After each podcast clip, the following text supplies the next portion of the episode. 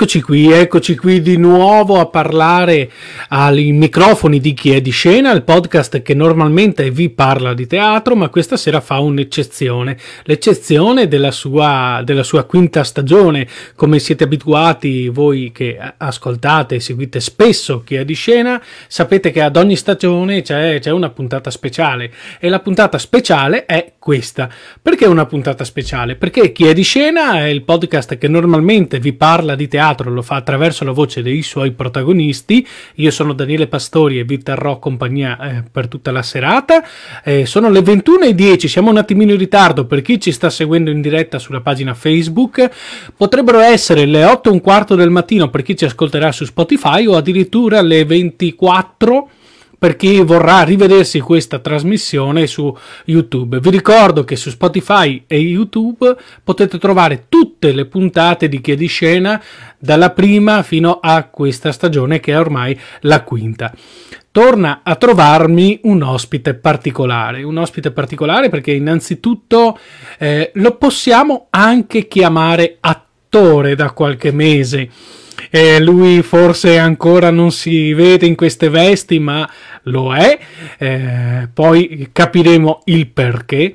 Soprattutto è un amico ed è un cantante. Lui è Michele Cristoforetti. Ciao Michele, ben arrivato, bentornato a Chiedi Scena. Ci siamo visti alla quarta stagione a parlare eh, de- della tua presenza, il tuo ritorno sui palcoscenici. Lo faremo anche questa sera perché ci sarà una novità che andremo a svelare più avanti tra qualche minuto. Innanzitutto, Michele, come stai? Ma, eh, sto molto bene, quando mi intervisti tu io sto molto bene perché è una cosa che mi, mi piace molto e mi rilassa molto, quindi sto da Dio, dico la verità.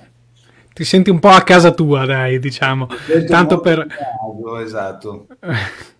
Allora, eh, Michele, mm, per chi non ti conosce e ti vedrà questa sera per la prima volta o ti ascolterà eh, domani, dopodomani, nelle settimane successive, vuoi raccontarci chi è Michele Cristoforetti? Quando nasce come artista, eh, sono, qual è il genere che abbraccia eh, Michele? Cosa suoni, cosa canti? Perché tu sei un cantante, innanzitutto. Eh, qual è il tuo genere? Quanti sono anche eh, le canzoni che hai, che hai all'attivo che si possono trovare anche nel tuo canale eh, YouTube e ne, nelle pagine che ti vedono protagonista?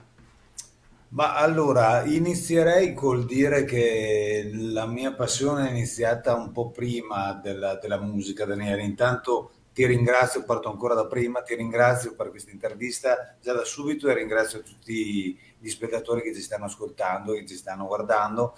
E, ehm, quindi inizio un po' raccontando di me. come ti dicevo, sono partito come soltanto... Eh, so, come soltanto parte scritta, se possiamo dire così, ok? Quindi scrivevo dei testi, scrivevo delle, delle riflessioni, scrivevo un po' delle, delle, cose che non avrei mai pensato poi di pubblicare. Ad un certo punto eh, ho cominciato ad avere la passione per la chitarra, quindi è partita lì un po' la scintilla che mi ha fatto eh, poi fare questo, questo intreccio tra parole e musiche. La chitarra che mi ha... Eh, che mi ha cominciato a dare delle, de, de, degli input, no? delle, delle, delle, possibili strade da percorrere con questi testi già scritti da un po' di anni. Quindi ho cominciato un po' io, un po' con il tastierista dell'epoca che mi diede una grande mano a cominciare proprio dagli inizi, che si chiama eh, Daniele Zomar, che lo saluto, anzi che mi ha un po' sbloccato, no? perché eh, io mh, considero l'arte come un qualcosa che possono avere tutti quanti. Secondo me la parte che fa la differenza è il trovare in qualche modo l'innesco per tirare fuori la propria arte, insomma la propria ispirazione che si voglia chiamare. Quindi eh, appunto insieme a Daniele ho cominciato a dirgli dai traducimi queste cose, traducimi queste idee melodiche, traducimi queste queste armonizzazioni che ti faccio sentire magari con la voce soltanto, capito che ti faccio sentire eh, con degli accordi di chitarra, con, delle, con, delle, con degli accordi di pianoforte, insomma, anche perché come chitarrista non sono mai stato un granché, capisci? Quindi eh, ho, ho, usato sempre lo strumento eh, più che altro per la composizione, quindi ehm, come strumento m- motivazionale per, per procedere sì, nei tuoi... Esatto, esatto. Poi eh, io, io, mi avvalgo sempre più della chitarra e della voce, quindi mi registro dei grandi messaggi vocali anche nel cuore della notte quando, quando mi sveglio con un'idea che non mi lascia dormire. Eh, e poi insomma eh, la completo un pochettino di più con la chitarra. Comunque, ecco, eh, sono partite un po' così le cose, quindi sono partite abbastanza, diciamo, eh, per gioco, ok, in questo garage di casa dei miei genitori su a, ad Avio, in questo paese del Trentino, eh, che saluto tanto tra l'altro. Eh, è partito tutto un po' da lì, insomma, con gli amici, sai, facendo le feste, i compleanni, queste cose lì a casa mia, dai, tira fuori la chitarra, fatti sentire gli sviluppi, come è andata quella canzone là che mi avevi fatto sentire, insomma, tutto abbastanza per gioco finché un giorno in paese si presentò l'occasione di suonare su un palco vero e proprio. E io ovviamente non mi sentivo per niente pronto, cioè non mi sentivo eh, un vero cantante, insomma, quindi ehm, sai, c'era tutto l'imbarazzo, tanto che i miei eh, compagni di band eh, mi continuavano a telefonare e a chiedere ma sei convinto, sei convinto? Perché pensavano che ad un certo punto io avrei preso un'altra strada e non, non mi sarei presentato sul palco. Invece non è andata così anzi eh, ti dirò che ero molto convinto e molto entusiasta di questa cosa, nonostante la mia enorme timidezza. Eh, e quindi insomma eh, lì eh, ho un po' rotto il ghiaccio tra un po' di cover, erano la maggior parte cover di, eh, di rock italiano intrecciato con qualcosa di Joe Cocker, con un, un brano dei Kiss, insomma c'era dentro un po' di tutto se possiamo dire. Ehm, ed è stato molto bello perché comunque si è si, è riusciti a rompere il ghiaccio con questa, eh, con questa paura del palcoscenico che, che, poi l'ho ritrovata in qualche modo, come anticipavi prima, un po' con, questo, con questa esperienza del teatro di improvvisazione. Quindi eh, un, una paura che ho salutato momentaneamente, ma che ho ritrovato in un'altra forma d'arte altrettanto coinvolgente, bella e interessante. Ecco.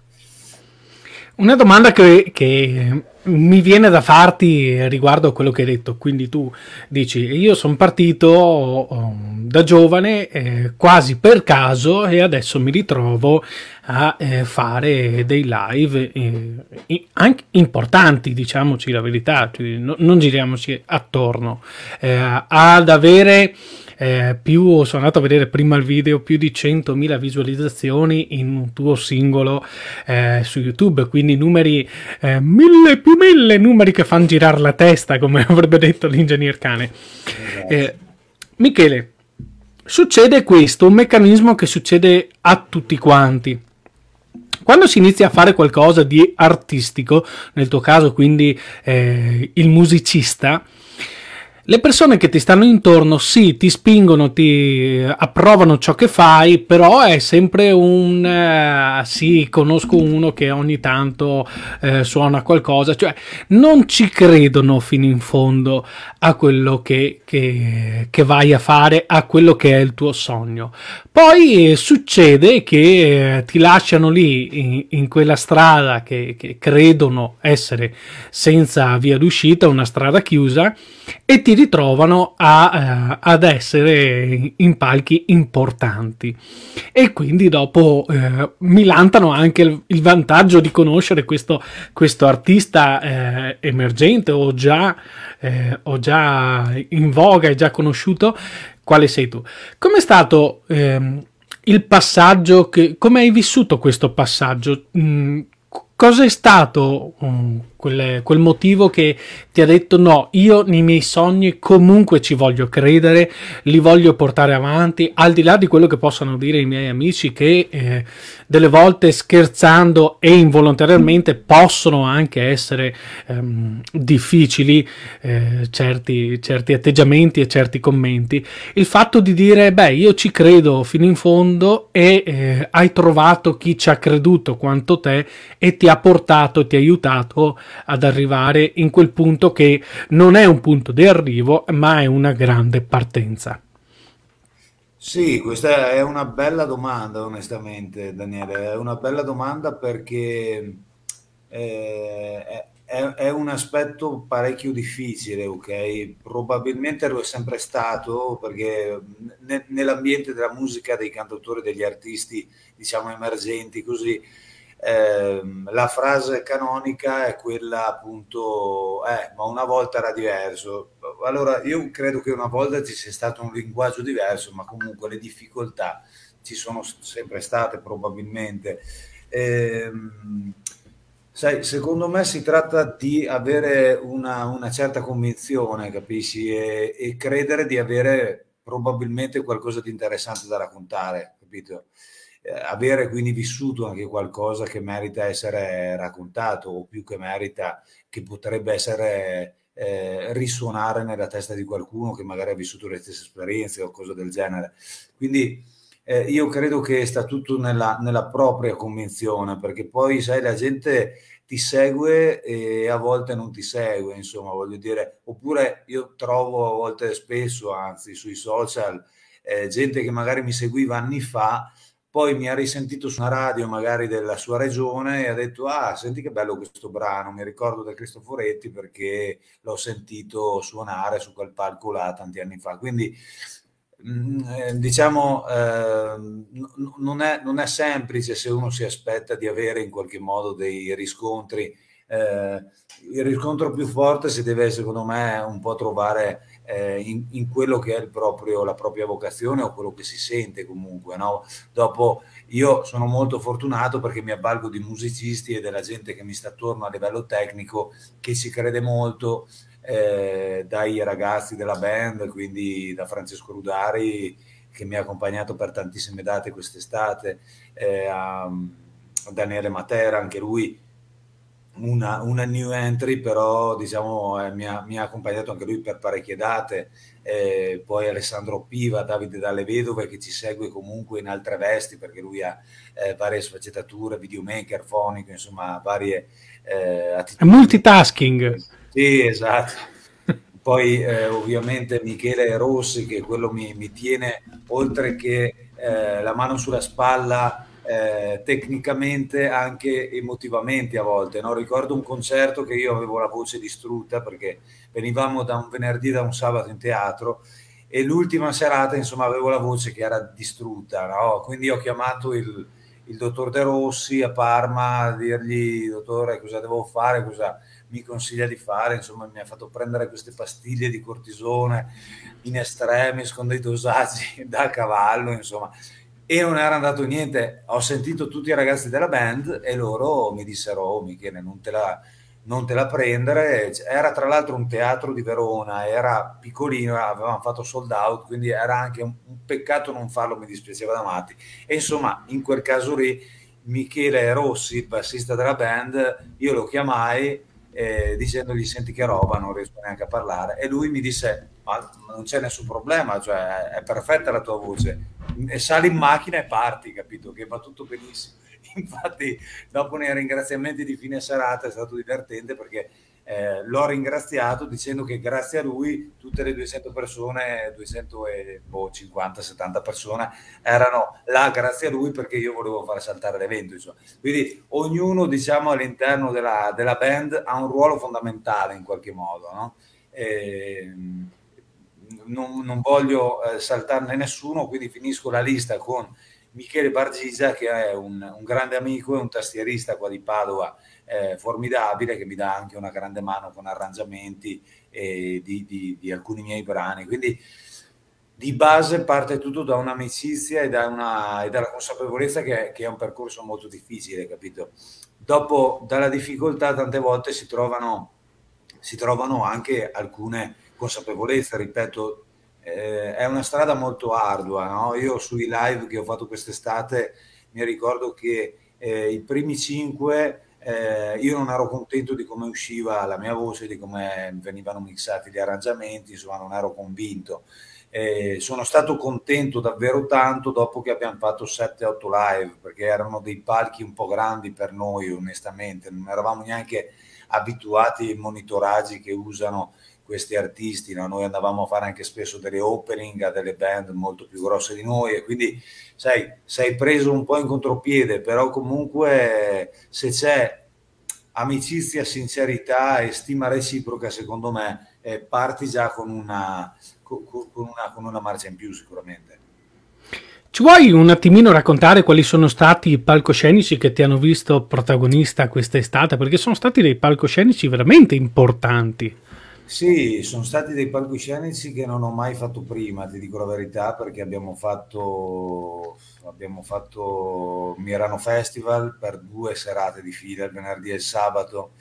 Abbiamo fatto il Vigo Rock che per noi padovani dico noi perché io sono adottivo padovano, ma comunque è, una, è un festival rock leggendario, insomma, sono stato poi in club esclusivi come il The Factory di Verona, appunto eh, il Factory di, di, Treviso, insomma abbiamo fatto davvero delle date, siamo stati a Bologna eh, al festival Young Festival, insomma all'altro Young Festival qua di Albignasio, insomma abbiamo fatto delle date effettivamente molto interessanti. Tra l'altro io d'estate non ho mai suonato un granché, no? perché sono sempre stato molto appassionato dei teatri, dei club, ok? Una dimensione un po' più intima che mi piace di più, forse mi fa stare un po' più a mio agio, non lo so, insomma è una cosa che sento un po' di più.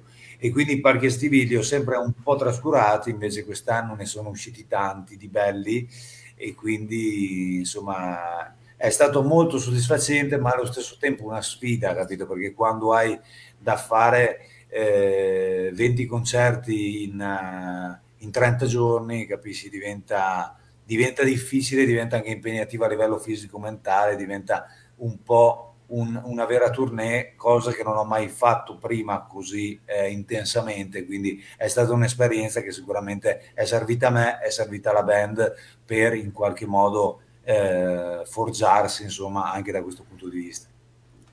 Come si concilia? Perché eh, voglio ricordarlo, ce, la, ce, lo siamo detti anche eh, nella scorsa intervista nella quarta stagione di Chi è di Scena. Come si concilia eh, la vita del musicista in tournée con la vita del eh, ragazzo semplice con un lavoro, eh, tra virgolette, e passami le virgolette, normale, canonico? Ecco, quindi eh, perché quella del musicista non è completamente la tua vita lavorativa. Eh, magari fosse così, esatto. però purtroppo bisogna, bisogna, sempre aiutarsi in qualche maniera e quindi eh, la vita artistica comincia a prendere una forma interessante in questo, in questo periodo, negli ultimi, negli ultimi anni. Nonostante tutto, devi comunque fare i conti con una vita lavorativa che ti richiede già dal primo mattino. Quindi fare una tournée interessante, e pressante, e prestigiosa come quella che hai fatto quest'estate, che ti ha portato in un mese a 20 concerti, eh, come si riesce poi ad alzarsi al mattino e andare a lavorare con la stessa energia che eh, dovresti mettere anche quando non, non hai i concerti? Eh, devo dire che come, che come, domande non scherzi tu Daniele, infatti anche l'altra volta ricordo che è stata un'intervista molto stimolante perché hai delle domande molto fighe, secondo me mi piacciono molto. Eh, no, ma soprattutto perché sono temi reali, insomma, sono temi che probabilmente eh, anche per altri artisti ci sono queste dinamiche qua. Eh, ma allora il discorso della, del, dell'affaticamento fisico-mentale è presto svelato, nel senso che quando c'è entusiasmo si continua a tirare in qualche modo. No? Io ricordo due anni fa ormai che venivo da una settimana lavorativa con una trasferta, eh, insomma, era stata una settimana molto tirata per me E nel fine settimana abbiamo fatto questo festival che si chiama Rock Time, che da noi è una rassegna, da noi in Trentino intendo, è una rassegna molto forte. E, e, e, ci ha visto vittoriosi, insomma, abbiamo vinto questo festival e quindi è stata una soddisfazione enorme. Io la sera, pur venendo da una settimana che dormivo due o tre ore a notte, perché purtroppo quando sono sotto tiro io non riesco a dormire tantissimo, mh, mm, perché appunto dopo eh, un po' lo stress della giornata si scarica la sera e quindi io non, non, non ho mai dormito tanto di mio, diciamo, eh, quando sono sotto tiro dormo pochissimo. Quindi insomma siamo arrivati a questo festival, morale della favola, vinciamo il festival, festeggiamo con i ragazzi, torno a casa, non chiudo occhio, siamo stati al telefono un po' con la stampa locale, un po' con la gente che seguiva il festival, eccetera e insomma, il giorno dopo sono andato alla macchinetta del caffè al lavoro e ero più carico di quando, voglio dire, do, do, do, dormo regolarmente, nel senso che, voglio dire, l'entusiasmo è, è più potente del, del, del, dormire, capito? Del sonno regolare, eccetera. Quindi io resto che, che va bene così, insomma, i sacrifici, eh, i sacrifici si fanno, non c'è nessun problema, anzi, per quello che si, che si ama, lo sai anche tu, lavorando eh, e avendo un progetto artistico piuttosto ambizioso, un po' come me, sai, sai di cosa parlo, insomma, ecco. Quindi le ore non si contano, né quelle che si lavora, né quelle che, do- che non si dormono. Eh, però allo stesso tempo, insomma, eh, resta alto l'entusiasmo e resta comunque eh, profonda la voglia di andare avanti, di fare bene. A livello, ti dirò, umano è poco capito a volte, perché eh, comunque la musica per uno che lavora, che fa anche un lavoro, io ho un lavoro fortunatamente che eh, è stata la mia prima passione, è arrivato prima della musica, capisci? Quindi probabilmente anche se un domani le cose andassero pr- profondamente bene a livello musicale, non so se riuscirei a mollarlo completamente perché comunque il mondo dei motori, il mondo delle corse, il mondo del motorsport è qualcosa che a me piace moltissimo, quindi resterà sempre un qualcosa di eh, di molto influente nella mia vita e nel limite del possibile. Fabrizio De André diceva che negli ultimi anni della sua vita, quindi a fine anni 90, non era più necessario fare solo i musicisti o soltanto i lavoratori, le cose potevano essere in qualche modo messe insieme con la tecnologia che c'era appunto già a fine anni 90, adesso con l'arrivo di Telegram e di WhatsApp, immaginiamoci, insomma, quindi eh, credo che tutto sia possibile ecco, da questo punto di vista. Michele, una piccola domanda marzulliana, se me la permetti. Sì. Quando ti guardi allo specchio, vedi di più il Michele ragazzo, lavoratore tipico, o vedi di più il Michele Cristoforetti, l'artista? Ma io vedo sempre, vedo sempre comunque il Michele, il Michele lavoratore in qualche modo, capito? Perché io trovo, trovo la mia identità pensando che comunque io ho un posto di lavoro e, e, che, e che la musica deve restare una passione. Poi se dopo domani devo andare a MTV a, a, suonare, a me va benissimo, capito? Però per il momento io la vedo come, e la voglio vedere come una, una, passione molto forte che mi porta ad avere anche degli stress esagerati, se vogliamo, e mi porta ad avere anche una vita movimentata, tanti chilometri, poche ore dormite, tanti autogrill, tanti studi di registrazione, tanti palchi, eh, tanti check sound. Eh, eh, e tante sere che si va a letto con la voce che non c'è più, insomma, però voglio dire, vorrei tenerla su questa linea qua, perché dopo le cose quando diventano una professione a 360 gradi un po' cambiano. Io l'ho vissuta un po' nel mondo dei motori, che da una settimana all'altra guardavo la Superbike in televisione, poi sono entrato nei box insieme ai piloti del Mondiale Superbike, quindi ehm, ho capito che comunque le cose sarebbero cambiate, no? lavorandoci dentro quotidianamente diventa normale anche quello che è straordinario in, in una vita precedente. Quindi eh, voglio godermi questo momento qua e, e, vorrei restasse una cosa così, cioè per me già poter comunicare con la gente che mi segue, con il nostro piccolo popolo e, e trasmettergli le nostre canzoni eh, è una vittoria immensa, quindi eh, sono contento e niente, sto a vedere, vado avanti come sono andato avanti finora. Michele, tu hai deciso qualche mese fa di intraprendere anche un altro percorso artistico. Non lo so se eh, sarà un percorso che ti darà la stessa soddisfazione che ti sta dando la musica, ma è un percorso che si può spo- sposare benissimo con la musica, anzi, eh, e soprattutto con eh, i live intimi, come piace a te fare ed è un percorso che potrà darti tantissime soddisfazioni, lo so, ne parlo con cognizione di causa. Da qualche mese hai deciso di intraprendere la uh, carriera dell'improvvisatore teatrale. Ti sei iscritto alla scuola di improvvisazione che c'è a Padova. Dove nasce poi questa voglia di voler fare anche del teatro di improvvisazione? Sì, perché non c'era abbastanza, diciamo, carne sul fuoco, capisci? Andiamo avanti con, con un'altra forma d'arte, con un altro impegno. No, scherzi a parte, eh, questa cosa del, del, teatro di improvvisazione siete stati un po' eh, la, la, compagnia vostra, insomma, quindi la compagnia di, di, di Gaia, di, di, di, te, insomma, che me ne hai parlato spesso, vieni a vederci, così, insomma, siete stati coinvolgenti per me eh, sia a livello umano che a livello artistico, quindi mi è piaciuto tanto, eh, ho visto un po' di spettacoli, sono restato particolarmente colpito, ho detto cazzo ma questi come riescono a fare queste cose senza provare prima, capito? Perché spettacoli di teatro normale ne avevo visti tanti, ma eh, teatro di improvvisazione è una, è una, vera magia, insomma, quindi per, per, quanto riguarda la maga Gaia è tutto normale, capisci? Però per me è un qualcosa di, di molto particolare, di molto difficile da, da, da, concettualizzare, insomma. E quindi, niente, eh, ho capito probabilmente che, eh, che poteva essere un qualcosa di interessante per me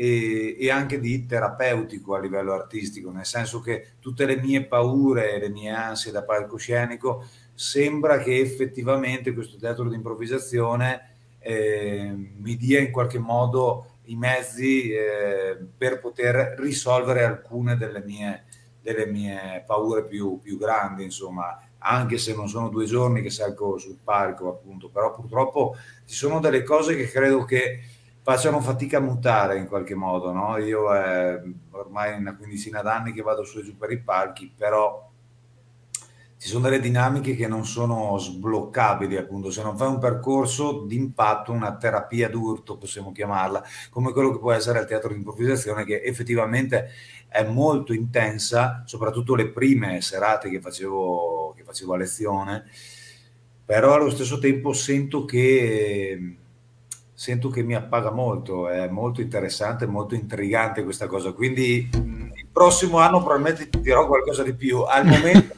che si sta muovendo qualcosa di importante nella mia testa. Ecco. Sì, senti che si sblocca qualcosa. Ascoltami Michele, restiamo sempre su questo ambito perché sono curioso di capire come, come la stai vivendo. Cosa ti aspettavi dal teatro di improvvisazione? Cosa hai trovato? E cosa adesso ti immagini possa succedere nel teatro di improvvisazione? Guarda, mi aspettavo cose molto diverse da quelle che ho, che ho scoperto servono, servono e, e, siano essenziali per appunto riuscire a fare tutto questo. Quindi proprio la lettura del, del tuo compagno sul palco, eh, eh studiare i silenzi, capire le pause, capire cosa c'è dentro una pausa, dentro un silenzio, come come, come sciogliere quel silenzio lì, come farlo passare eh, senza appunto eh, renderlo, renderlo, chiaro al pubblico, insomma, ehm, c'è, c'è, dietro tantissimo, capito? C'è dietro tantissimo, è una disciplina alla fine, eh, che credo si ripercuota anche molto sulla tua vita, sulla tua vita non, di tutti i giorni, quindi eh, sì, qualcosa di, di, di, di veramente interessante. Eh, ho, vabbè, ho, trovato un gruppo di ragazzi stupendi, devo dire la verità, c'è un, un, gruppo che va dai 22 anni ai 55 anni, credo. Ecco, quindi qualcosa di fantastico, eh, ragazzi e ragazze, è, è, molto bello il clima che si è creato da subito, è molto bello appunto farlo con Paolo, che tra l'altro è, è un amico e che all'inizio non sapevo bene perché dico lo conosco già, devo fare una cosa così strana per me, forse sarebbe meglio non conoscerlo, tutte queste cose, invece mi sono trovato davvero bene. Eh, quindi beh, lo consiglio probabilmente alla gente che, che proprio sente che è difficilissimo per loro. Quindi per me è la cosa più difficile che ho mai fatto. Okay? Eh, ho fatto tante cose difficili a livello di sport, a livello di, di, di, di pratiche appunto eh, artistiche, eccetera, ma questa è la più difficile in assoluto, proprio perché eh, un timido, bene o male, si rifugia sempre nei soliti atteggiamenti, no? soli, nei soliti escamotage che nella sua vita si è in qualche modo fatto. E qua in realtà non è che vai a snaturare il timido, però comunque gli dai davvero delle armi che, eh, che lui capisce che può usare in modo tecnico, capisci cosa voglio dire? Cioè non è più in preda sua, al suo panico, alla sua ansia, ma riesce a toccare quell'ansia lì in qualche modo, riesce a prenderla in mano, a vederla, a capirla, a sentire un po' come si comporta il proprio respiro, diciamo, e, e comincia a controllarlo, insomma. Quindi è qualcosa di davvero eh, incisivo per, uh, per, per, quei dati caratteriali, insomma, più, più difficili da gestire, secondo me. Quindi mi aspettavo tanto e ho trovato molto di più, sicuramente. Michele, io ricordo a chi ci sta ascoltando da casa che può farti delle domande attraverso eh, i commenti sulla diretta Facebook per chi ci sta seguendo eh, nella diretta. Ti chiedo di rimanere lì perché adesso uh, faccio partire una canzone alla quale siamo eh, eh, legati entrambi perché a me piace tantissimo questa canzone e subito dopo ritorniamo da, dopo questa canzone e ci racconti il perché nasce, cosa, cosa nasconde, qual è il messaggio che questa canzone vuole lanciare. A tra poco. Volentieri. Il potere si sa. Con la fede perduta in una legge venduta, la verità. Sembra un romanzo di Grisham Ma purtroppo è tutto vero. Nessun film in bianco e nero è tutto vero. Ma quando poi ci pensi Ti perdi Nei tuoi sogni ancora aperti Quando poi ci pensi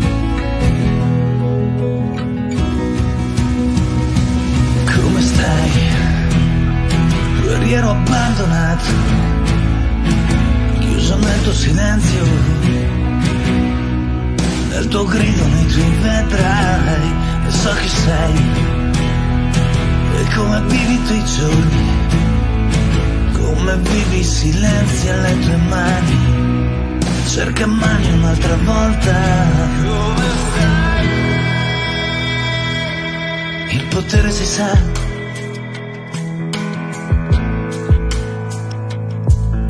una vista annebbiata in una giostra, una civiltà.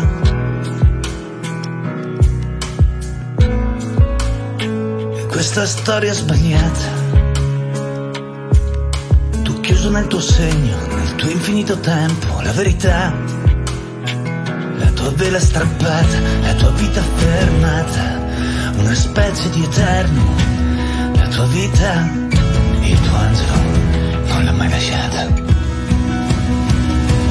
come stai? Guerriero abbandonato, se vuoi tornare raccontami il tuo viaggio, giocando intorno al vento, e so chi sei,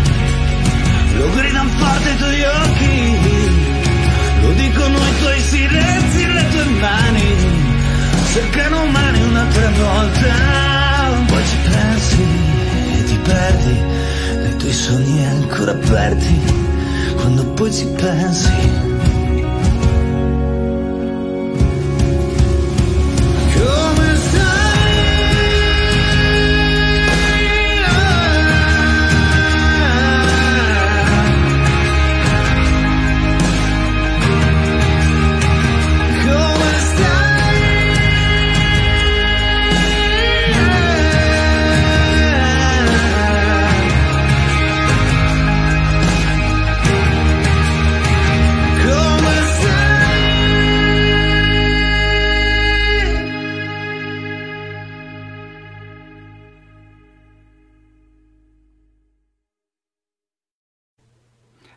Allora, Michele, siamo tornati, ci siamo. Come stai? Oh, come stai? Sai che Come stai? io è un po' che non lo vedo sto video e mi sono un po' emozionato onestamente a guardarlo perché mi sono venute in mente tutte le fasi di, le fasi di produzione del video che erano tutte, diciamo, non preparate, capito? Quindi io non conoscevo Gianni Forti, eh, non sapevo se ci sarebbero stati gli elicotteri a disposizione, non sapevo come sarebbe stato incontrarmi anche con Gianni, appunto perché eh, non lo conoscevo lo zio di Chico, capito? Eh, io avevo contattato solo appunto Elisabeth Salis eh, e, e, quindi lei mi aveva fatto un po' da tramite quella mattina lì delle riprese in aeroporto. Eh, doveva portare Gianni Forti, ma non sapevo bene, cioè è stato tutto, diciamo, eh, improvvisato, se vogliamo restare in tema di improvvisazione. Quindi eh, trovarsi dopo ad essere realmente sull'elicottero con Gianni Forti e lui che ci indicava dove erano i pendii dove Chico Forti si buttava con lo snowboard, eccetera. Eh, abbiamo provato a, a, far capire proprio quella, quell'atmosfera lì che si è vissuta all'interno dell'elicottero, cioè era, era da brivido sentire Gianni che, mi, che, che ci raccontava a tutti, al, al, cameraman che era dentro nell'elicottero, ai piloti, ai copiloti, ad Elisabeth, a me ci raccontava da dove scendeva, perché proprio da lì lui doveva scendere, insomma. Eh, è stato il video più emozionante che, che, ho girato, ti dico la verità, anche scendere sullo stivo a 3000 metri, eh, io sono andato su vestito chiaramente da sera, ero con un cappottino da, da rosolina mare, capito? E invece erano meno 30 gradi, insomma, quindi è stato tutto è stato tutto davvero fortissimo ed intenso, però è un brano che è stato accolto molto bene da tutto il popolo di Chico Forti, è stato accolto bene dalla famiglia Forti, che era quello che, che volevo, insomma, e è stato accolto, che è stata la cosa che mi è piaciuta di più. Io per tutti quei 20 palchi che ho fatto quest'estate, ho fatto eh, 20 volte come stai e ho parlato 20 volte di Chico Forti, chiaramente. E ogni volta chiedevo, lo conoscete voi Chico Forti? E c'erano sempre tante mani che si alzavano, però queste tante mani comunque eh, saranno state eh, tipo al Vigo Rock che eravamo lì in, in 2000 persone, eh, ci saranno state ci saranno state, non lo so, un centinaio di mani, capisci? Cioè, eh, è ancora comunque eh, sentito poco, per questo dobbiamo continuare, secondo me, questo, questo movimento, dobbiamo continuare a parlarne in qualche modo e farlo conoscere. Ecco. Giustamente tu dici, eh, io ho scritto questa canzone dopo aver eh, saputo, eh, conosciuto la storia di Chico Forti. Una storia che ti ha toccato innanzitutto perché siete corregionali, eh, tu e Chico, ma eh, ti ha colpito anche il fatto che ancora ad oggi se ne parla troppo poco, ci, ci si dimentica spesso di, eh, di Kiko e della sua avventura, un'avventura che eh, non si capisce dove sta andando. Eh, quando ci siamo visti l'ultima volta in questa trasmissione sembrava che ci fosse uno spiraglio da parte del, de, del Ministero de, degli Esteri, quindi addirittura Di Maio si era, si era speso per portare a casa un risultato, poi non se ne è più parlato, non si è più saputo nulla. È una, una storia che ha bisogno di essere eh, raccontata, di essere tenuta viva, di essere tenuta presente, perché è una storia che racconta un po' anche di noi, di, di, di disavventure che potrebbero succedere a, a, chiunque di noi. E quindi eh, sta a noi continuare a dare giustizia e voce a questa storia e tu l'hai voluto fare con questa canzone che si chiama Come stai? Una canzone che mm, ha adesso 100, quasi 108.000 visualizzazioni su, eh, su, YouTube. Una canzone che si può riascoltare anche su Spotify e quindi si può pensare ad aiutare la causa di Chico Forti e i sostenitori, la famiglia Forti, anche attraverso l'acquisto di questa canzone, giusto Michele? Sì, sì, assolutamente sì. Quando appunto l'anno scorso, come giustamente hai detto, eh, abbiamo pubblicato questo brano in accordo con Gianluca Belmonte di Train Record, etichetta che eh, io ho lasciato appunto a settembre. Eh, però insomma all'epoca eh, ho trovato un, un, gran responso anche da parte loro, da parte dell'etichetta stessa che eh, ha approvato un po' la mia proposta di devolvere tutto quanto eh, il ricavato della vendita su Digital Store di questo brano eh, per appunto eh, la causa Chico Forti. Ehm, cosa che mm, mi è piaciuta molto nel senso che eh, non lo so, guadagnare su un brano scritto per una causa del genere, non lo so, mi sarebbe sembrato di fare una cosa un po' a metà, capisci? Quindi ecco, è stato grazie appunto all'etichetta che mi ha concesso questa cosa, eh, è stata una cosa ben, ben molto apprezzata, insomma. Un po' la strada che ha fatto anche Chiodelli, Chiod, con il suo libro Una dannata commedia, che consiglio a tutti davvero di andare ad acquistarselo o comunque a leggerselo perché spiega su fumetto la storia di Chico Forti, quindi è una cosa che si riesce davvero a, ad assorbire, ad assimilare in un modo in un modo vero, in un modo intenso, in un modo anche semplice se vogliamo. Quindi, eh, ripeto, lo trovate anche in edicola, potete ordinarlo. Si intitola Una dannata commedia di Chiod, di Chiodelli. È un artista, anche lui, uno scrittore fantastico che ha dedicato eh, questo, tra virgolette, come descrivo io, romanzo eh, di, di Chico Forti, anche se in realtà è una storia vera. Eh, io ho trovato appunto dei romanzi eh, di, di Krisham che sono abbastanza simili no? in criminologia e temi di questo tipo qua assomigliano un po' a questa storia ma purtroppo qua appunto come dico in come stai purtroppo è tutto vero nessun film in bianco e nero è tutto vero insomma quindi non, non si scherza insomma qua ecco. eh, come dicevi giustamente tu sì è, è, un tema che tocca un nostro concittadino eh, quindi dovrebbe essere un pochino più divulgato il suo nome, secondo me.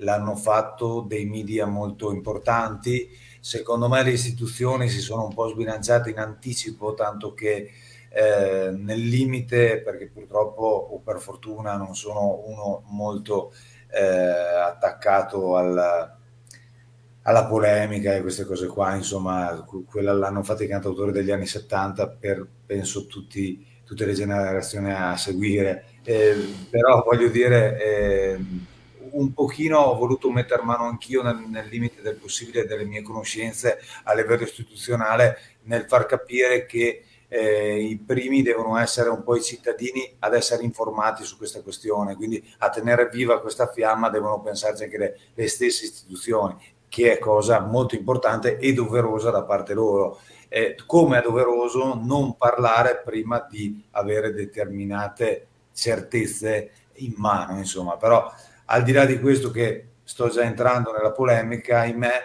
eh, non dobbiamo dimenticarci del suo nome, insomma, perché purtroppo, sai, quando i riflettori sono accesi e quando se ne continua a parlare, i televisori ne parlano, le radio ne parlano e tutto quanto ne parla, è un conto.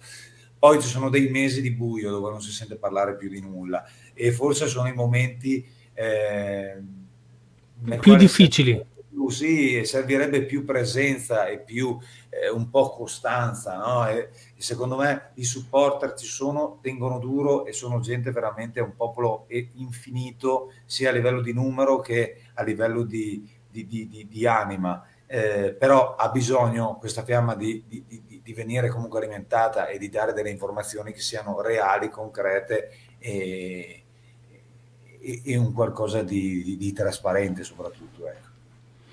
C'è, eh, so che un po' esula dal, dal tuo ruolo di, cantante, c'è un gruppo eh, si può contattare questi supporter, questo gruppo che eh, tiene ancora alta e viva la causa di Chico Forti? Come si può contattarli? C'è un gruppo Telegram, una pagina Facebook, un sito internet, una mail al quale eh, scrivere per eh, informare ed informarsi? Assolutamente sì, assolutamente sì, perché abbiamo vari gruppi eh, Facebook e parallelamente anche Instagram. Eh, ho appena fatto appunto una story per, per tentare di, di dirottare un po' di gente su, su questo tema. Eh, Kiko Forti Free, eh, Kiko Forti website, insomma ci sono eh, Kiko Forti Libero, ci sono tantissimi gruppi, tantissimi gruppi, ce ne sono da 150, 180, 200 mila persone a gruppi da migliaia di persone, gruppi locali, gruppi nazionali, gruppi americani, ci sono veramente gruppi in tutto il mondo. E quindi eh, informazioni poi se ne trovano perché i referenti, quelli che hanno diciamo il contatto diretto perlomeno con la famiglia, non sono poi tanti, però se si vogliono chiedere informazioni o se si vuole devolvere qualcosa o se si vuole comunque stare vicini alla famiglia o se si vuole mettersi in contatto con qualcuno, si fa riferimento ai gruppi social e lì sicuramente si trova qualcosa di, di interessante e si trovano le informazioni che si cercano soprattutto, assolutamente sì. Quindi lanciamo quest'ultimo messaggio, se volete anche voi sostenere Chico Forti e la causa che la famiglia Forti sta ehm, portando avanti con tantissimo onore e fatica, eh, potete contattare tutti i gruppi, ma soprattutto potete acquistare nei digital store Come stai? di, di Michele Cristoforetti. Se avete voglia di vedere e, e sentire eh, come stai dal vivo, c'è l'occasione giusta ed è venerdì. Venerdì 3 dicembre 2021. Michele, siamo arrivati a, a questo grandissimo appuntamento. Cosa succede venerdì sera? Cosa succede? Venerdì sera succede, Daniele, che facciamo un, un, evento piuttosto importante al Radio City Hall di Padova, ehm, un ristorante, eh, music ristorante, insomma non, non, so esattamente come definirlo, comunque a Padova è un'istituzione, nel senso che fanno musica eh, da, da, tantissimi anni, fanno tanti concerti ogni settimana, quindi è un po' uno di quei locali che dici quando hai vent'anni, cazzo, magari eh, un giorno ti suonerò. Quindi è arrivato questo giorno, venerdì 3 dicembre, appunto come anticipavi, sono molto contento di suonare qua.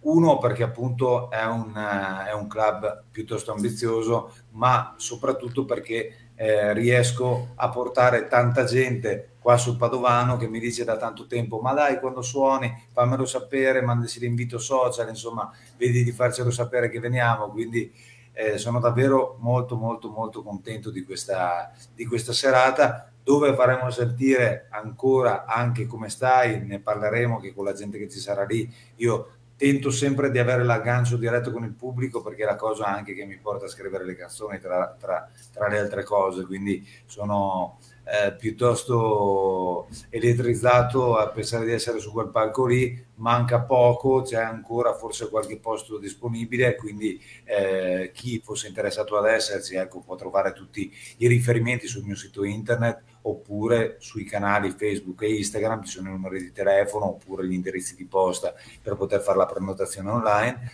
E che dire, una serata che una serata che aspetto io e che aspettano anche i componenti della band, perché a continuare a venire qua a fare le prove da me, ormai la sala prova è diventata più Padova che Verona, e quindi si sono fatti anche loro dei, dei, buoni, dei buoni agganci qua sulla città, si sono mezzi innamorati di, di Padova come, come è successo a me.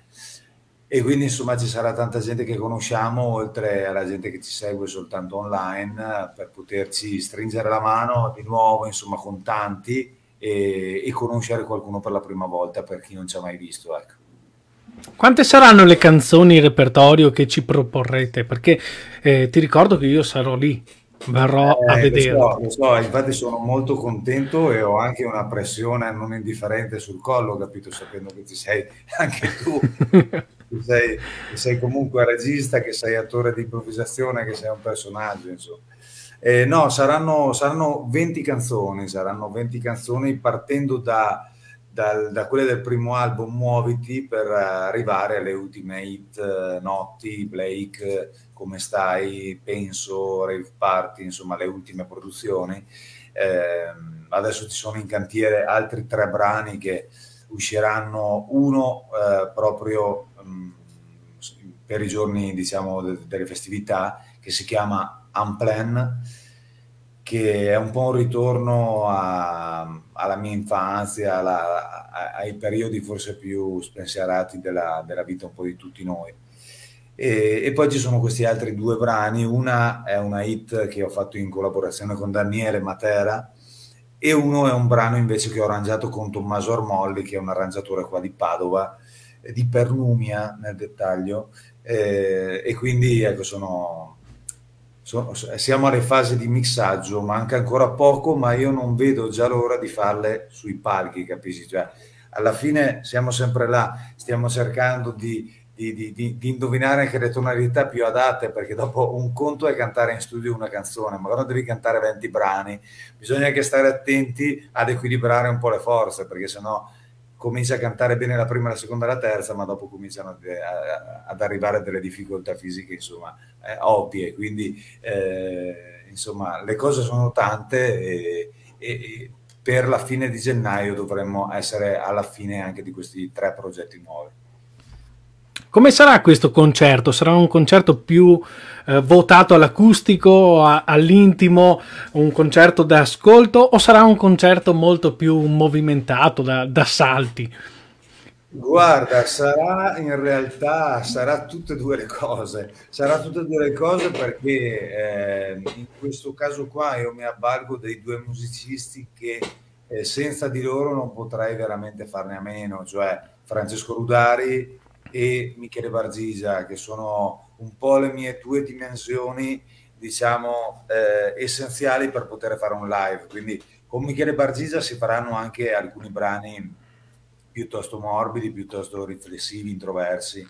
Eh, quelli un po' del primo album, no? Io nel primo album ero un po' più un ragazzo posato, se vogliamo, era un po' più, era un po più, un po' più tranquillo, un po' meno incazzato, forse in generale. E nel secondo invece eh, ho messo un po' più le mani sulla mia, anche sulla mia rabbia, sulle mie cose un po' più nascoste, un po' più, più che nascoste che volevo tenere nascoste, ma sai, dopo le cose che vuoi tenere nascosto eh, bisogna stare un po' attenti perché prima o poi escono, capito? Quindi eh, secondo me il segreto è nel trovare un po' la misura e, e, e soprattutto i mezzi per farlo uscire in modo eh, indolore, se vogliamo, senza fare troppi disastri. Comunque, ecco, il, il, primo brano è più intimo, più, un po' più morbido, un po' più, eh, se vogliamo, riflessivo. Appunto, il secondo è anche eh, tempestato da hit, da cose pressoché dance, rock dance, insomma questa dimensione un po' elettronica che a me piace molto e che affianco sempre al, al mondo rock, quindi ci sono sempre le chitarre elettriche eh, altrimenti sul palco non, non, io non ci so stare, ma allo stesso tempo ci sono le note di pianoforte melodico di Bargisa che pettineranno e devigheranno insomma queste, queste due ore di spettacolo. Due ore di spettacolo. Allora, eh, intanto Michele, eh, prima parlavamo degli amici, di come ti eh, supportano e quindi... Wow. ci sono, ci sono, amici che ti supportano anche in questa. Sì, sì, sì, io in realtà questo lo conosco anche molto bene. lo conosco anche molto bene perché era sul palco di, di NoCap TV domenica con me, Daniele Matera, un grande chitarrista, un grande musicista, un grande amico, eh, uno che eh, mi, ha, eh, mi, ha, aperto un po' le porte eh, verso il rock, se, se, se, vogliamo è stato un po' lui, è stato anche lui a conquistare in qualche modo Maurizio Solieri, che è un nome, è un nome che adesso lo sento come un nome amico, ma fino a qualche anno fa Maurizio Solieri per me era l'icona della, della chitarra rock eh, all'italiana in qualche modo, quindi eh, il braccio destro di Vasco Rossi che... Eh, che per un, un, un, caso molto simpatico della sorte, il chitarrista più giovane della band mi disse manda Sigaro Cubano a lui, che lui saprebbe come fare un assolo, come, come si deve, capito? E quindi io sono andato nella sala prove piccolina in una mansarda all'epoca di Daniele Matera, che adesso si è trasformata in uno studio o comincerà a trasformarsi in uno studio mega galattico. Comunque all'epoca andai da lui in questa mansardina a registrare Sigaro Cubano. E poi quella produzione lì io la passai direttamente a Maurizio Solieri e Solieri fu molto colpito insomma da questa cosa, tanto che dopo volle mettere mano all'arrangiamento, vuole prendere parte al videoclip, insomma eh, scese su alcuni palchi eh, di, di, alcuni teatri nel tour del 2018, quindi insomma eh, è nata adesso un'amicizia, però è partito in buona parte tutto quanto da questo ragazzo qua, da questo Daniele Matera qua, che anche nelle ultime produzioni ha partecipato agli arrangiamenti con questa chitarra che appunto domenica ci hanno detto alla televisione si fonde molto bene con la tua voce. Quindi sembra che ci sia una specie di sposalizio di frequenze tra la sua chitarra e le mie corde vocali di sintonia. Quindi se sei diventato, si è tolto via la, la, la, maschera del bravo ragazzo e sei diventato un po' rock, un po' ribelle, eh, lo dobbiamo anche a Daniele, insomma. Ecco, Daniele, non so se hai fatto bene, se è stato un buon lavoro o, oppure no, o se hai distrutto questa etichetta di bravo ragazzo che Michele si portava, si portava dietro da anni e, e, che ci aveva messo anche un bel po', ma insomma eh, a noi adesso Michele piace molto anche così. Sappi, eh, Michele, che ti è appena arrivata una proposta visto che vi sposate bene a livello artistico, Daniele chiede di, di poter eh, avere la tua, la tua mano. Quindi... Vediamo poi Sofia cosa ne pensa, ma comunque che, che, che era sua ragazza, ma comunque ci possiamo pensare sicuramente. Insomma. Tra una chitarra e un microfono vedremo di combinare qualcosa. Dai. Ecco, va bene, io spero di non esserci in quei momenti perché nell'intimità non mi piace stare in mezzo. Ecco. Michele, eh, Daniele dice che hai sempre avuto un'anima rock e nobile. Ma sì, questa cosa qua in realtà non riesco bene a capirla nemmeno io, sai, come t- tante sfaccettature dei nostri caratteri, secondo me noi viviamo, andiamo avanti come un po' ci hanno concepito però in tanti casi non riusciamo bene a capire chi siamo per certi versi. Secondo me il, il, bravo ragazzo e il rock sono due cose molto coerenti e molto legate in realtà tra di loro, perché il bravo ragazzo in realtà vuole fare, vuole fare vuole farlo il bravo ragazzo in realtà. Bisogna vedere se, se, se lo sente capito? O se è una camicia che si è tirato su per la festa capito? Cioè voglio dire ehm, in qualche modo la musica ti dà, ti dà, ti dà l'opportunità di scoprire chi sei, secondo me, no? che è la cosa più bella che può donarci la musica, che, ci, che, che è un po' l'arte in sostanza, non è prettamente la musica che, che, fa questa cosa qua. L'arte ci dà l'opportunità, secondo me, di, di conoscerci e di capire realmente chi siamo, eh, avendo anche questa, questa grandissima qualità di, di, di di elemento terapeutico, se vogliamo. Quindi sì, eh, in qualche modo ti dà, ti dà, la possibilità di liberarti un po' da, da, da, dalla tua rabbia o, come dicevo prima, di conoscerla, di capirla, di utilizzarla nel modo, nel modo più, più, giusto possibile. Insomma. Eh, quindi, quindi non lo so nemmeno io. Qua a Padova ho un gruppo di amici che mi chiamano il barone per i miei modi molto aristocratici e nobili e dopo in realtà io sul palco sono molto diverso da quello che è un barone, però sai, eh, dipende, dipende, un po', dipende un po' che parte si tira fuori, no? Eh, tutti abbiamo un po' una parte aristocratica o nobile che sia e tutti abbiamo una parte animalesca più aggressiva e più, e più incastosa, se vogliamo dirla così. Eh. Ora ti faccio una domanda, la faccio a te e la faccio anche a chi ci sta seguendo da casa e vorrei ricevere delle risposte anche da loro, eh, se ti conoscono e come ti conoscono. Come eh, riesci, eh, Michele, ad avere successo? Mi è capitato di conoscere tante persone che hanno avuto un discreto, modesto e anche un grande successo e eh, subito si sono montati la testa e hanno cominciato a vedere le altre persone dall'alto come se io sono arrivato in un punto che a te non è consentito arrivare. Eh, te, con te invece succede il contrario, nel senso che eh, hai, sei arrivato ad un livello artistico interessante, molto, molto bello, con delle persone artisticamente valide al tuo fianco, con delle conoscenze importanti e anche dei collegamenti e delle collaborazioni importanti, ma comunque eh, rimani r- veramente umile, rimani sempre eh, quella persona mh, mm, timida eh, che eh, chiede grazie quando gli capita qualcosa di bello eh, o che partecipa a qualcosa di bello. Come mai? Co- cosa ti fa rimanere così? Qual è il punto forte che ti fa rimanere così umile? Lo chiedo a te e lo chiedo anche a chi ti conosce a casa. No, ma credo, credo che sia Credo che sia in realtà un po' di coerenza verso tutto quello che mi è successo negli ultimi, negli ultimi almeno 15 anni, insomma, cioè eh, sarebbe un po' come sputare su tutto quello che si è combinato, un po', no? Sarebbe un po' un, un, un prendersi continuamente in giro senza costruire niente, senza, senza capire nulla, capisci? Quindi eh, sarebbe un grosso fallimento, secondo me, eh, allontanarsi da chi realmente siamo, ecco, io la, io la penso un po' così eh, e per la stessa teoria è un enorme lusso restare chi si era quando si aveva 5 anni.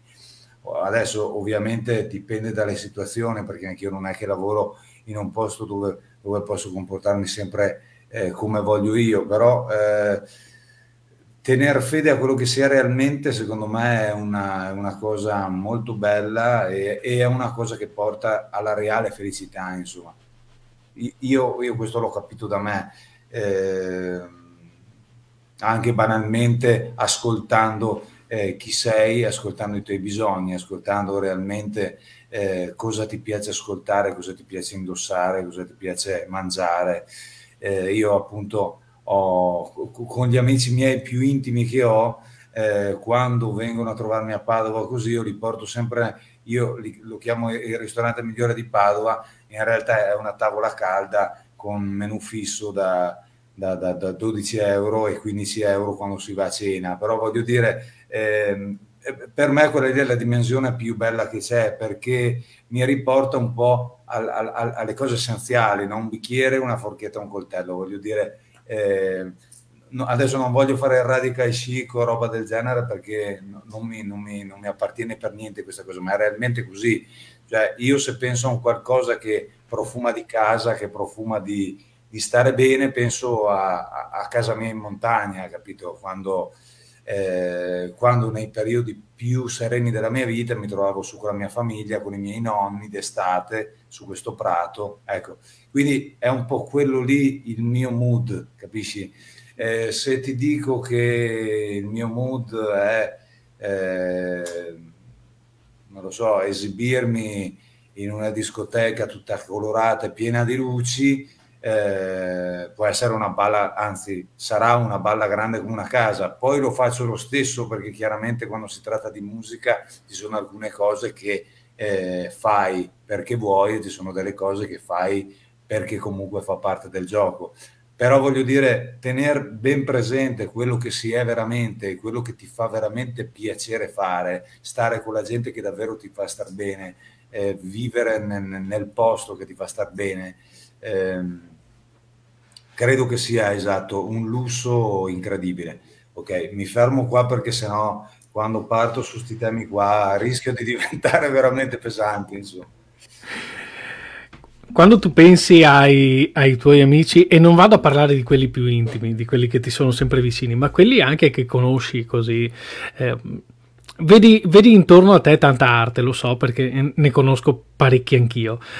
Cosa, cosa provi quando, quando vedi eh, così tanta arte, così tante passioni che, che, vengono portate avanti dai tuoi amici anche in maniera mm, impo- mm, imponente? Perché un'amica che abbiamo in comune ha fatto di passione lavoro e, e per lei è comunque sempre eh, soltanto una passione.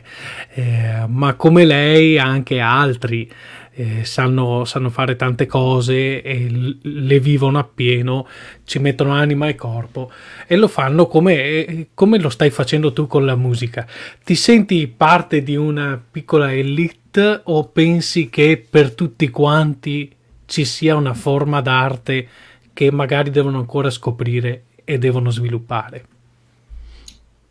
Eh, sai, qua torniamo un po' sul discorso, secondo me, che ti facevo prima, cioè la faccenda di ascoltarsi nel profondo, cioè ascoltarsi ed essere molto trasparenti, cioè eh, voglio dire, se a me piace mettermi un paio di scarpe di un certo tipo o mi piace eh, mettermi un profumo di un certo tipo, posso essere anche la persona, l'unica persona sulla faccia della terra ad avere quei gusti lì, ma io sono fatto così, quindi in qualche modo eh, sì, dobbiamo, dobbiamo, un attimo ascoltarci e fare quello che, che davvero ci fa, ci fa, piacere fare. Eh, quando appunto io mi, mi, mi, mi faccio di solito eh, voler bene e voglio bene a gente che si interessa d'arte, eccetera, eccetera.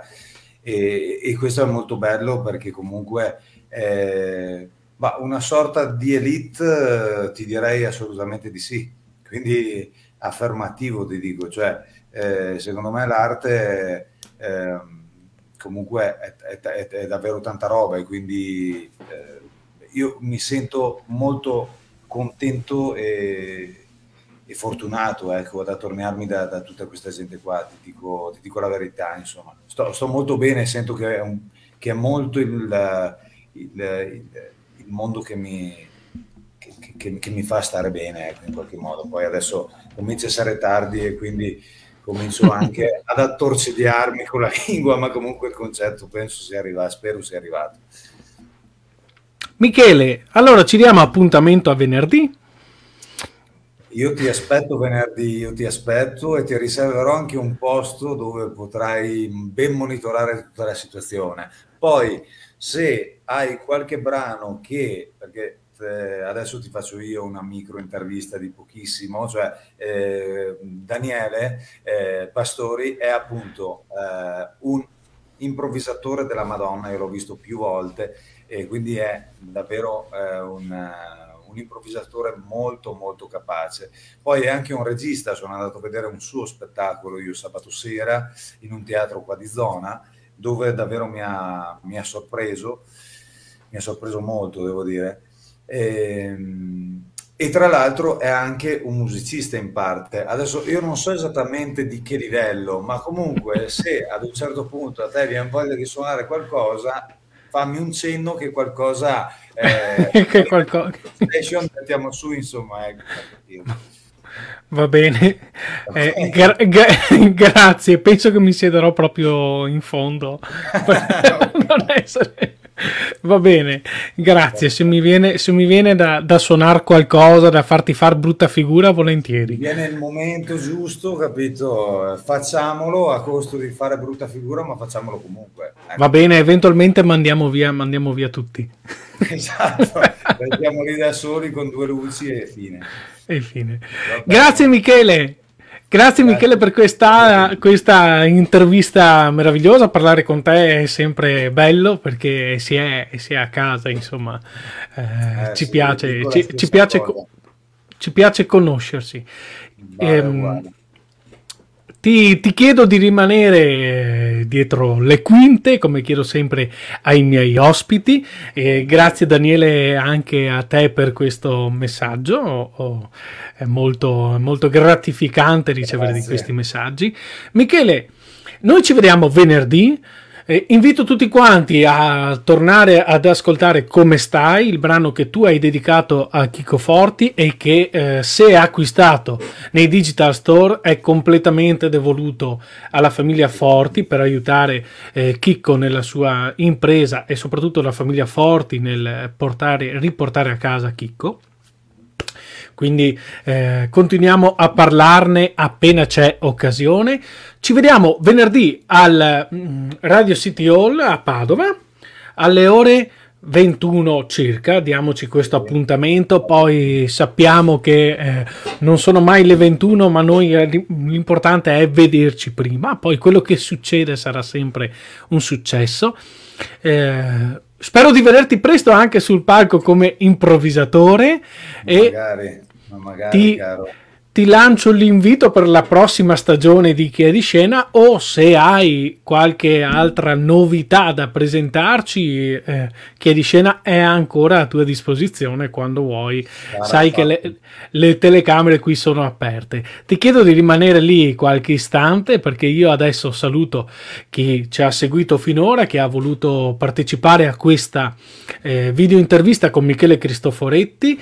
Eh, chi seguirà le prossime interviste interviste che vi ricordo non ci sarà la settimana prossima perché è una settimana in cui c'è anche il giorno di festa e quindi vorrei riposarmi un pochino anch'io che ne ho un po' bisogno, ma ci vediamo mercoledì 15 dicembre per l'ultima del 2021, poi l'appuntamento sarà a gennaio con altre puntate, con altre compagnie, sempre a parlare di teatro. Io sono Daniele Pastori, vi ho tenuto compagnia questa sera, vi terrò compagnia le prossime volte, potrete riascoltare tutte le puntate di Che di Scena eh, sulla pagina eh, di YouTube dove potete mettere anche un'iscrizione al canale, una spunta alla campanellina, potete mettere un mi piace alla pagina di Che di Scena su Facebook, ascoltarle tutte quante su Spotify, Apple Podcast, Google Podcast e qualsiasi piattaforma che ospiti un podcast, perché Chi è di scena è il podcast che parla di teatro.